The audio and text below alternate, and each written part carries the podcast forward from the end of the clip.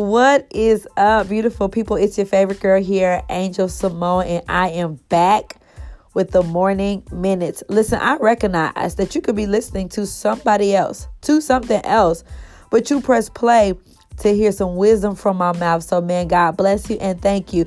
Let's get into it.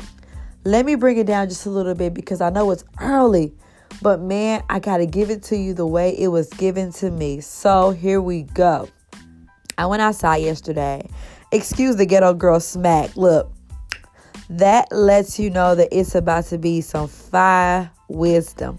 And fire without an R. Okay, that's how you know it's about to be good. Okay, so let's get into it again. So I went outside the other day and I was taking my trash out, taking it out to my dumpster. And I put the dumpster on the side of my house by my driveway. And it was some leaves in my yard. Y'all, I don't have a tree in my yard. I don't have a tree in the front yard. I don't have a tree in the backyard. I don't have a tree on the side of my house. My neighbors don't have a tree, but across the street is across the street is an empty lot. It's an empty lot across the street. And if I'm not mistaken, there's a tree there, maybe, but there are no leaves. Mind you, we are entering into the winter season, so most of the leaves fall off the tree during fall. They change colors and then they fall off. So I'm like, all right, cool. Ain't no tree, ain't no leaves. Ha, look at me. There are no leaves on that tree. So where are these leaves even coming from?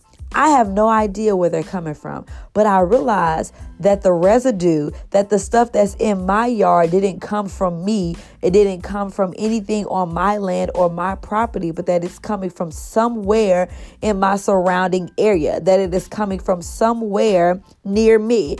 And you may not live in a house, you might not have a tree, you might not have these problems, but you keep finding yourself um, reaping the benefits of somebody else's issue, or you keep finding someone else's issue or problem spilling over into you, spilling over into your life, and you find yourself having to clean it up. Why am I telling you this and why is it important? I just want to tell you that maybe it's not you. Maybe you're not causing the problem. Maybe you're not the root of every issue that you're having to clean up, but it could be those that you surround yourself with. It could be the environment that you're currently in. And so I want to encourage you to take an inventory of those that you are around. Take an inventory of the places that you go. Take an inventory of the location that you have planted yourself in because you could be cleaning up a mess that doesn't even belong to you. Now, listen, the mess is going to have to get cleaned up if it's in your yard. But then I need for you to pray. Pray for discernment and pray and ask God, now, how do I keep this mess from spilling over into my land?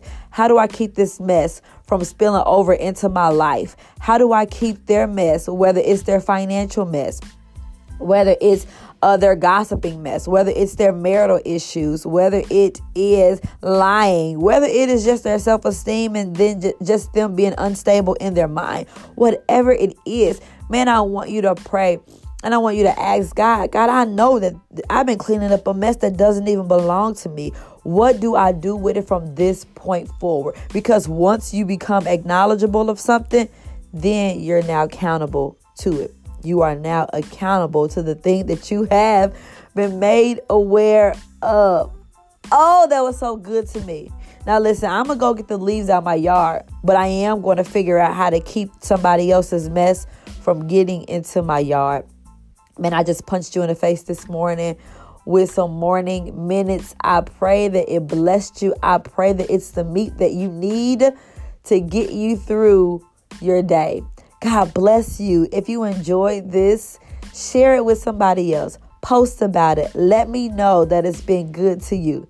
Until next time, be blessed. Peace.